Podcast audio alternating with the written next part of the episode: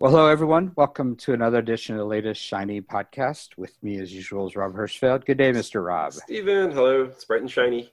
It's bright and shiny. Our continuing way to say hello to each other. And I think this is our 36th or 37th podcast. And, uh, you know, and a shame for us for not bringing on our guest sooner, but he was hard to get a hold of. Uh, Jordan Rinke is with us. And Jordan, welcome to the uh, podcast. Thank you, man. I'm excited to be here. You guys are doing a bunch of interesting stuff. Well, great. It's good to have you. And I know you just made a big job change. So why don't we just kind of real quick give your background and then lead into where you're at now? And I think people will be excited to hear about what you're going to work on. Sure. Um, you know, I mean, I, I, did a bunch of OpenStack stuff, and then containers became, you know, the jam. And so I've been doing Kubernetes for a while, and uh, I was working with Supergiant, and just switched over to uh, working with Walmart now as a principal engineer over there, kind of helping build out the future of containers at massive Walmart scale. So we're kind of uh, trying to, I guess, pass that, or what I say is uh, cross that trough of despair before everybody else, because Walmart experiences all the problems first, really. Makes a lot of sense. And are you? Yeah. So I was at SRECon. Steve and I were both at SRECon. Jet had a huge presence there too, um, with their own unique challenges. Are you are you crossing over with the Jet and Walmart teams, or are they still yeah, so they're they're they're being integrated right now, uh, and then the platform stuff that's built is really sort of trying to be designed as a universal platform for everything. Uh, the way that we're doing design is, you know, it's for stores, it's for uh, data centers, it's for public cloud, and, and merging and managing all those things together, which is part of that whole trough of despair. A lot of people run a single big cluster, uh, but we're running, you know, every single size cluster possible, geo distributed. They all have to talk, they all share data. Some of them do, um, and so integrating those those acquisitions is part of that. And, and you're, I mean, you've been a real open source person for the last, you know, since I've known you in the, in the early OpenStack days. You and I were, were I, I remember um, having a good time, overindulging, maybe whatever word you want, at the Cactus Summit in Santa Clara. I was just back yeah. there having deja vu. Um, yeah, how does, I mean, does that how does that fit right if you're talking about avoiding the trough and sharing this knowledge that's that sounds very mm-hmm. open sourcey to me is that is that is that part of the story here yeah, absolutely. Uh, Walmart is, it's one of the things that brought me back, right? There's a, a big culture shift and a, a, big change in focus there. Um, we're open sourcing tools, right? Walmart Labs has stuff that's out there that's open source now, and we're going to continue to do that. And that's one of the things when I came back is I was like, look, I'm not going to get lost in enterprise. I'm, I'm very public and I'm very open. Uh, and their, you know, their position on, on that was, we need that. We want more of that. Come here and do that and do it in the public and do it open and you know let's make this a, a better thing for everybody and that's really what got me on board at walmart and so you'll see a lot of the stuff that we're working on right now uh, coming out in open source and, and talking about it publicly and we're going to try to sort of lead that space um, you know and try to innovate. We'll see what happens but it's a, a, very big change for for walmart versus what i knew 10 years ago. Um, so i think it's going to be exciting. Wow that's a really big deal. Um, yeah. so so boy, at Supergiant, you were trying to do some really cool things with Kubernetes. Um, I'm interested to to hear your take on sort of opportunities, challenges from that perspective. You know, um, let's start with tech, but we can talk vendor ecosystem too, and sort of blend those things together as as you want. Okay. Um, so, I mean, what do you what do you want to know about? I guess lead me. So, lead me so I mean, so Kubernetes. I mean, you're you're trying to run Kubernetes at a certain scale. You're trying to make it incredibly usable. Where do you think Kubernetes is in that journey? Oh, that's that is a, a good question. Um, I think I think it works really well, really well for two things right now. Really large scale that's sort of all put together in one place. So, um, single data center, massive deployments, and then also little test deployments. So it's it's got this weird kind of gap where I don't think that it's really well built for a lot of medium sized stuff now. So when you're talking about mm. um, you know distributed, you know geo distributed stuff that maybe is not not very large, or if you're talking about uh, companies that are distributed, so like in Walmart's case case um, you know having a lot of stores or you know uh, multiple data centers that are all latency sensitive i think that's where you get into some of the the trouble with kubernetes right now uh, specifically like if you look at the federation data plane one of the open issues with it is that it's super network heavy right so kubernetes wow. kind of kind of right now anticipates that you're in a top tier facility. It's sort of it's a, kind of um, totally yes. Absolutely, absolutely right. So it's, it's all about. To, I have yeah. Yeah. I have five thousand nodes that I want to to run together, right? And um, I think right. that's all it does. It, it does Minikube and it does massive. Right. Yeah, and that that's an interesting challenge, right? There is a degree. This was the early complaint um, was that there was a degree of overhead in building a medium-sized cluster. Something like Nomad or Swarm was much friendlier for that sort of intermediate experience. Um, but yeah, I, I, don't know. It, it, it feels like that should improve over time. Have you have you weighed in on the installer wars? I know that Supergiant was trying to do something around. I believe Supergiant was trying to do something around this. Yeah, yeah, and, and Supergiant uh, did it works pretty well. We have you know a baked in kind of thing. Um, you know that's that's an interesting sort of thing because you have you have Kubicorn, you have kubeadm, now you have Kubespray with kubeadm. Um. I, you know, there's just this crazy mix, and I I don't know that. I honestly I don't know that you're going to see a clear winner anytime soon because everybody just has the ways they do it. Like, uh, you, you, know, one of the things that we're we're going back and fixing at, at Walmart is uh, they started this journey, you know, year year and a half ago, and, and the, a lot of those installers didn't work. So they have a lot of hand rolled stuff that we're going back and saying, "There's tools for this now. Let's let's replace this and use yeah. use the ecosystem." I mean, if you look at, you know, I don't want to dwell on OpenStack, but this was a major. Um, uh, pain point in the OpenStack ecosystem was the in, installer sprawl and and tool you know all that that tools part under OpenStack that that really sort of created friction um, in the yeah. ecosystem. Is there is is this just something that we have to deal with in in open source platforms? I, I think so. The I think the one advantage that you have right now is it looks like almost everything has standardized on using kubeadm as the base installer. So even uh, Heptio or, or Kris Nova's um, uh, Kubicorn uses kubeadm. Cubes right now uses kubeadm. Uh, Supergiant's moving towards using kubeadm. Like as, Our, as long as you ra- the rack end crib standard. stuff that we built used we we picked kubeadm, but it's really not an HA story. Right. Um, I guess I guess Kubespray can make it HA, but yeah. Yeah, it um, at least gives you the the basic tenets and the TLS, and, and it makes it has smart sane defaults, which has really been a lot of the problem when you get into the installer wars. Is some of them throw a lot of that away to be easy. Um, that makes sense. But yeah, this, we'll, we'll see how that shakes out. I mean, but fundamentally, that doesn't address upgrade. You know, kubeadm does not address the orchestration necessary to upgrade a cluster. Um, yeah, true. And and that's going to require some external uh, stuff. Even yep. even you know uh, Kris's concepts on you know intent based computing uh, in Kubicorn. Uh, I, I, don't know how much that actually really does ongoing day two stuff. Um, it's, it's a challenge.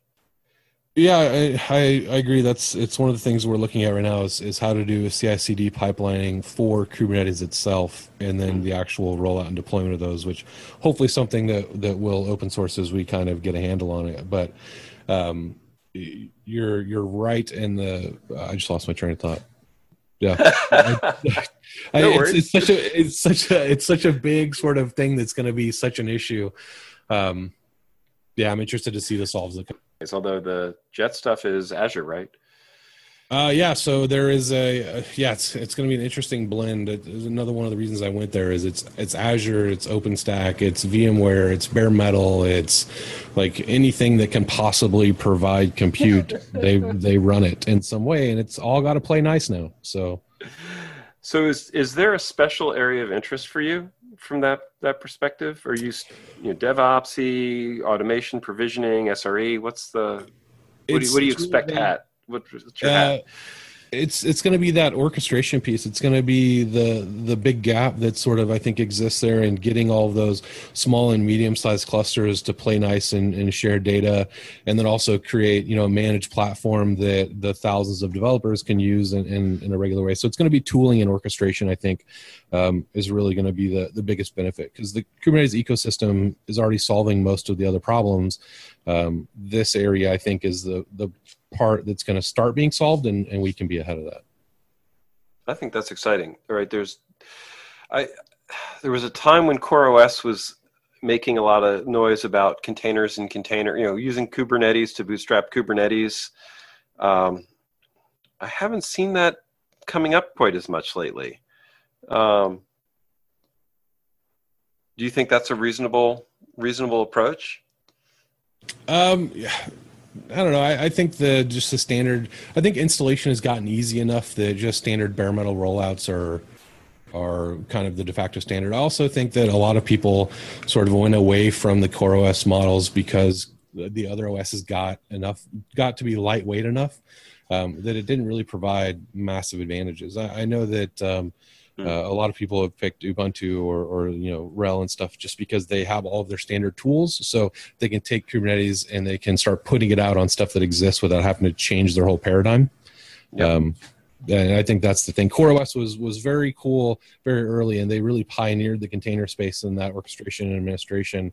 Um, I just don't know that they still provide enough advantage for people to want to make that big jump. I I had a theory. I'm interested in your opinion on this, or actually, Greg Althaus, our CTO, had a theory. When Docker when Docker was was churning, I'll try and use the polite euphemisms. When they were churning through a lot of versions. Um, patching it and installing it in a standard operating system was a really painful process. And so having somebody do that and bake it into the operating system so you could get an AMI from Amazon and just boot it saved you a lot of heartburn. And with Docker not being quite as um, unpredictable, it's it the need for that has has decreased significantly, right? Yeah, I, I, totally agree with that. And you also have the orchestration piece that was missing from that before, where now with Kubernetes managing the the HA components of it, you know, you can throw a box away and just put a new one out, and it'll it'll reschedule on it, right? So you can have really disposable processes where before people were kind of running containers as um, somewhere between a container and a lightweight VM. So they were still running stuff that was an HA and that couldn't take that downtime and, and now people have sort of adopted the appropriate architecture to to be able to actually have that ephemeral hardware kind of thing going on. So ephemeral hardware immutability. Do you have a? Can you define immutability for us? What do you? Where's your stance on this as a comparison between Chef, Puppet, Salt, Ansible? Uh, so I think this is probably one of the places where I'm a, I'm a little bit more of an outlier. Um, you know, I definitely believe that you should be able to just sort of throw something away and, and replace it. Um, but I do still believe in maintaining it a little bit. So uh, it's it's one of the things where like people mm-hmm. uh, like to just drop all of their configuration in uh, user data or do an Ansible playbook, roll it out, and if they ever have a problem with it, just throw it away. Um, I it just seems a little bit more efficient to me to actually go ahead and maintain configuration management on that, maintain drift, because uh, you you, know, you get a lot more tracking out of that. You you can actually troubleshoot stuff, do some customization, uh, you know, and if you have a problem, if you get to where you're actually troubleshooting, then throw it away. So I kind of like the the middle area where you're you you are doing an immutable setup, but you're actually maintaining and managing it and monitoring it. Uh, and deciding when to throw it away instead of just doing it doing it really aggressively. So instead um, of instead of every every change you have to do a rollout, you're thinking some of these things can be patched. Yep, absolutely. Yeah, and I think that's a I think it's a blending of those, um, you know. But people have very different opinions on that. So that's why we ask. It's it's not entirely clear cut. Um, I, will tell you, our our opinion has been drifting towards immuta- more immutability, mm-hmm. um, mm-hmm. because the it's really much faster is sort of what we've what we've been seeing. Um, well it depends on your environment though. So um, when you're looking at you know well you guys you guys work on a lot of bare metal.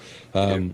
we have some instances or i've worked on some instances where reprovisioning certain things take a half hour or an hour um, where instead i could have just rolled out a, a one minute patch right? So right no, that makes that makes a lot of sense. The the thing that that tipped us over was we started seeing um, the immutable deploys to metal um, are just outrageously fast. Um, yeah, they, they're still more than a minute, but um, the risk of a dependency graph problem on a machine it seems pretty high as a problem, and so that's that's a I don't know. It's a balance. That's why it's fun to ask. Um, yeah. Where, with where that goes, especially on Windows. Windows is just painful, slow.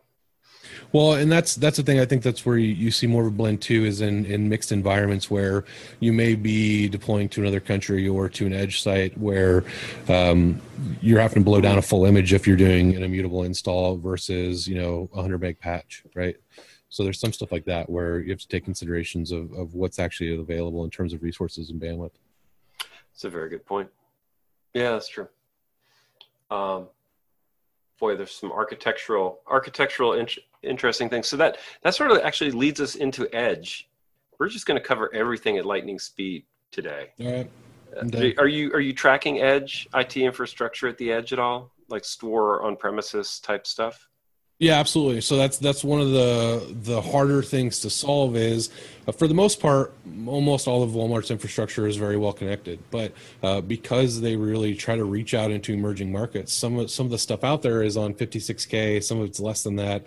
Uh, it's really common for you know when you have you know 11 plus thousand sites. It's really common for fiber to be cut somewhere or cable to be down and be on satellite backup. Or Daily occurrence, right? Yeah, literally, absolutely. So um, the concept of having a really malleable, flexible edge for us is is a very real thing and so we have to design for something that works on literally dial up you know all the way to the you know the, the cross data center connections so um, it's, so it's a problem not a lot of the people have. Can you define edge for us? It's one of our favorite questions. Um, for for us and at least for my team edge for me really is the stores. They're the the very furthest the furthest out that we will reach in anything. Um, and that I think is is even more distributed than most people's typical edge. So, uh, where it would be edge of network for most people, ours is the actual physical endpoint location that then has 40 or 50 systems running inside of it that, that talk back and, and some in isolation, some that talk back. So right. for me, our edge is the very last bit of physical presence that, that we own and control makes a lot of sense. And and then at that point, the, the store it needs to be autonomous. It needs to be able to have enough customization that it's it's you know every store is a little bit different. Every you know, and yep. and so and yet centralized because you don't you don't. I'm assuming you don't have IT pros managing the data centers on in the stores and the distribution points. Those are supposed to be relatively hands off, right? Yeah, and, it, and, it's variable. That's the the other thing with with Walmart as a whole is there are so many different brands under that, so many different sizes of stores. Some of them do have on-site staff, some of them don't. Right? You know, it's it's it's that variability that creates the interesting problems. Wow, no, that's super exciting. Do you see any any so Kubernetes? I'm, I'm inferring Kubernetes down to the edge, right? You know, basically being able to run a whole store as a as a on a Kubernetes cluster. Um, which wow that so that that would be a really interesting opportunity for kubernetes to basically be a, a, a universal uh, control plane for you. Yeah yeah and that's that's absolutely what we are working towards is the ability to use kubernetes regardless of the size of infrastructure running um, regardless of the connectivity uh, you know, and, and, be able to use that same platform and system. Because there are certain things that are designed to where they run in the store and they run in the data center, just mm-hmm. depending on what their utilization is. So they might cache a bunch of stuff and run in the store when possible, or run out there. So we have this mixed mode environment already. Um, and so being able to orchestrate that on top of Kubernetes and, and move that workload around is is going to be really a game changer in, in how we manage infrastructure. Wow. So I'm thinking that, so you're describing something that that to me is what everybody should be thinking about for cloud or sorry for edge and cloud as an interaction point. So what what you're saying is I have local processing, high late, you know, low bet low latency things that have to happen in the store. I need to be able to survive my internet being out so I can never depend on the cloud entirely. But if possible, I do offload to the cloud. I do send information up to the cloud coordinating, you know, coordinating inventory on a global basis. Um, and you're designing an application that literally can dynamically redistribute its its compute capabilities, redistribute its data. Is that a fair? Assessment? Yeah, yeah, that's that's absolutely the goal. We'll we'll have to choose some things. We'll do that. Some things won't, depending on the size of the data and how you move it around replication. But um, that is absolutely something that we want to achieve is the ability to decide where that workload lives based on cost, latency concerns. Be able to really tune all those knobs that just aren't aren't tunable right now. So we've we've been discussing in in some other podcast episodes this idea of you know data that can follow you know basically much more dynamic data locations. Is mm-hmm. do you see a, a, framework or a tool? What's i mean it, that's really hard math. Um, is there it's not that's not kubernetes doesn't do any of that lifting for you. That's something you're you're building. It's something you're looking for. Is that a fair? Yeah absolutely. It is it's something that we're we're doing both both things right now. We're, we're always looking at what options are out there um, and we are building some of that stuff in right now. And, and that's where a lot of the selection on what applications go onto this platform now and how do they move around how big is their data can we trim that out? Like can some of the data be high latency and some of it be low latency and and splitting that out? And, and what it really requires is you have to have a much more specific and intelligent design in your architecture. You can't just sort of make an application put it out there. You really have to design it and its data and how it uses its data to be able to ad- adapt and ad- adopt this process. Yeah, that really creates a data. You know, it's not a simple data storage problem. There's a locality question, and there's a connectivity question in the in the data information. Um, yeah. This is this is when we had uh, Del- Dave Nielsen with uh, the Redis Labs call. We we hinted at this at the end. Um, if somebody's interested in, in jumping back into that. And it's it's a really significant challenge to realize that depending on latency, connectivity, availability, cost, you might you know jump things all over the, your infrastructure, um, and you might want to do it automatically. It's it's a big deal. Yeah, yeah, absolutely. And there's there are certain things out there that that kind of have some sharding aspects that you can do things like that. They're not really entirely developed for that, but I suspect that we will see more and more of that come out as time goes on where you have a single database layer that's presented but you have actual like least cost routing and things like that behind the scenes that that pick where the replication's happening and um, you know the caching of data and where it's sharded and those I, I, I believe that we will see much more intelligent data platforms come out as this problem with with Kubernetes being able to be small, medium, and large starts to get solved, that's going to be in higher demand. I think it's it's going to follow very quickly. Right, and I, I think that this the medium scale Kubernetes is not it's not a it's it's actually a very surmountable problem. It's the medium application in some ways, right? It's it's an Istio fabric in a medium, you know, it's a skills problem. I, I suspect Walmart's going to be able to create three node Kubernetes clusters or 10 node Kubernetes clusters pretty efficiently. Uh, yeah. The, the, over the overhead isn't, it's not like the, op- I was just talking to somebody talking with, uh, keep going back to OpenStack as our shared history, but they were saying the minimum, you know, configuration they could sell for an OpenStack cluster was uh, 10 nodes because you had three control plane nodes required for redundancy and then seven, you know, you had a, some usable capacity and they they couldn't inter- intertwine. Right. Um, and so you know maybe maybe there is a minimum footprint. That's at this point 12 nodes is a blade frame right? That's azure's um, azure's azure stacks uh, footprint basically. Uh, yeah, well, that's I mean that's one of the things we we saw a lot at Supergiant was a lot of that medium sized stuff where folks are wanting to stand up three, four, five nodes, kind of get their application on it, grow into it, um, and I think that is one of the benefits of Kubernetes is that you can run a smaller set like that pretty light. But like you said, it's a skills gap, uh, and that's where the whole KCSP thing really comes in. Um, I think the Kubernetes certified service providers can really leverage that and, and help people get into that medium sized stuff and and grow it appropriately and still be really cost effective. I think that that's something that a lot of other platforms haven't offered before. So you're you're seeing Kubernetes as like if you're running small and medium kube, if you're running more than than Minikube, just use Google, right? Just use Amazon, just use Azure's uh, Kubernetes. That'll get you through the medium size. Um, on premises, is there a market for on premises Kubernetes besides people who are running bigger? Uh, yeah, absolutely. Uh, and there there are a couple of different reasons for it. Some have really specific requirements they run on prem. Um, some actually are doing it because they're they're just really afraid of leveraging a pre-built platform from Lock-in, even though it's kind of the the same sort of thing. Uh, they have some stuff that runs locally and some stuff that runs in the cloud, and so they want to actually do a full Kubernetes install on VMs.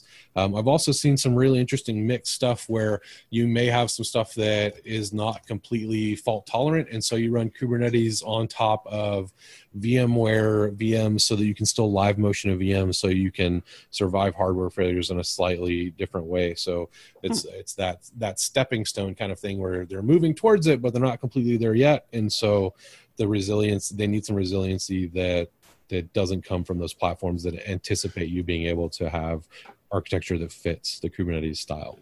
That makes sense. That's a I, the idea of vMotioning a machine to keep your containers up is is it makes me a little sad inside, but I I get it. Um, that's the thing, man. We you know that's that's the that's the reality of the world we live in, right? You know. Uh, yeah, I, I guess the the idea that's a lot of expensive infrastructure because you need a SAN and all sorts of things to do that.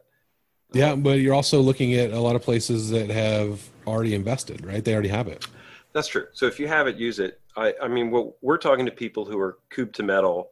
Um, super easy with you know from our perspective there's there's not much value unless you're looking to vMotion your container uh, from the rest of that stack um, from that perspective. So I, we do need to be careful about time. Um, wow there's so much. Um, sounds like you you know one congratulations on walmart. It sounds like they are they're in a good place and moving to a better one from that perspective, um, and you're going to bring a lot of deep experience there. Uh, is there, uh, you know, I'm, I'm, trying to. Wow, we covered and we covered just about all of our normal topics. Um, Stephen, is there something we didn't cover? No, I think we, we think we got a lot. I guess we can ask. So you you were in Canada, right, Jordan, and now you've come back to the states. That's correct. Yes, I am. I am uh, located just outside of uh, Walmart's headquarters in uh, Fayetteville, Arkansas, right now. So, are you are you prepared for the shock of not having snow anymore, or? Uh... I am one hundred percent okay with that. I tried to convince myself that I was okay with snow, but I'll be honest, I hated it. I hated it so much.